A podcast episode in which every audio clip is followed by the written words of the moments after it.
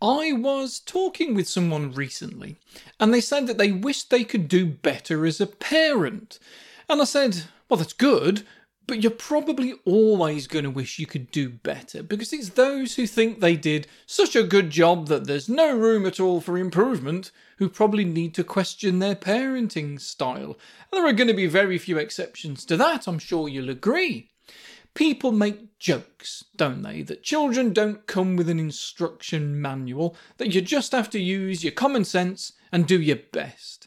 And that's true to a degree, but common sense doesn't always mean best practice. It's common sense that the sun moves around the earth until you study it.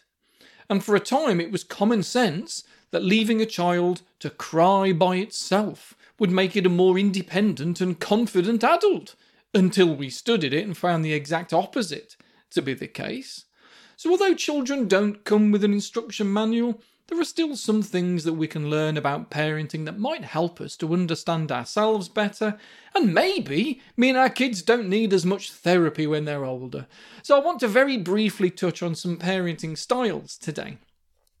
As always, the longer episode on Patreon goes into more details, so sign up on there for six quid if you fancy it. You can learn a lot about yourself from those episodes, and maybe then both you and your kids are going to need less therapy in the future. So, there are two parenting styles I'm going to talk about today that both sound like a good idea until you actually think about it.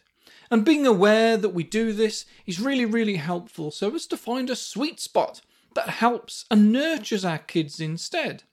So the first one is what's often called helicopter parenting. Helicopter parenting refers to a style of parenting where parents are overly involved in their children's lives, hovering over them like helicopters, ensuring their safety and success. While the intention behind helicopter parenting is rooted in love and concern, it can have some negative consequences. The desire to protect our children can sometimes stifle their ability to learn from their mistakes and develop crucial life skills. So, a helicopter parent would know when their kid's homework was due in all the time. They'd be there to remind them that they hadn't done it. They'd notice if they've not got their PE kit ready on the right day, and they don't let those children take responsibility for things themselves. It's not helpful. And I know it's tempting as a parent to take charge of everything, but it backfires.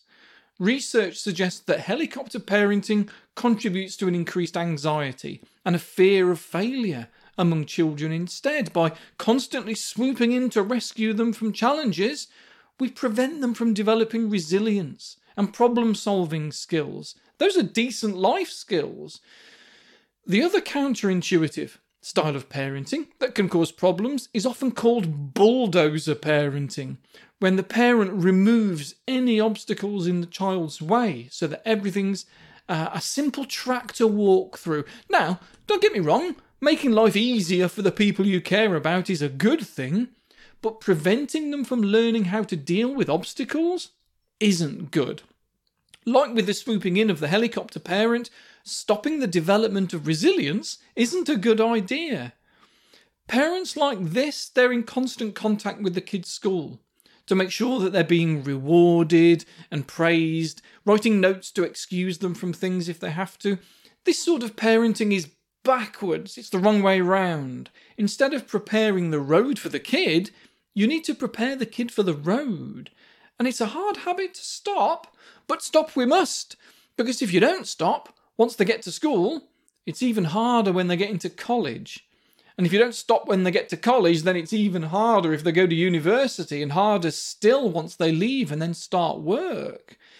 If we micromanage our children and bulldoze every difficult thing out of their way, it teaches them one very nasty message.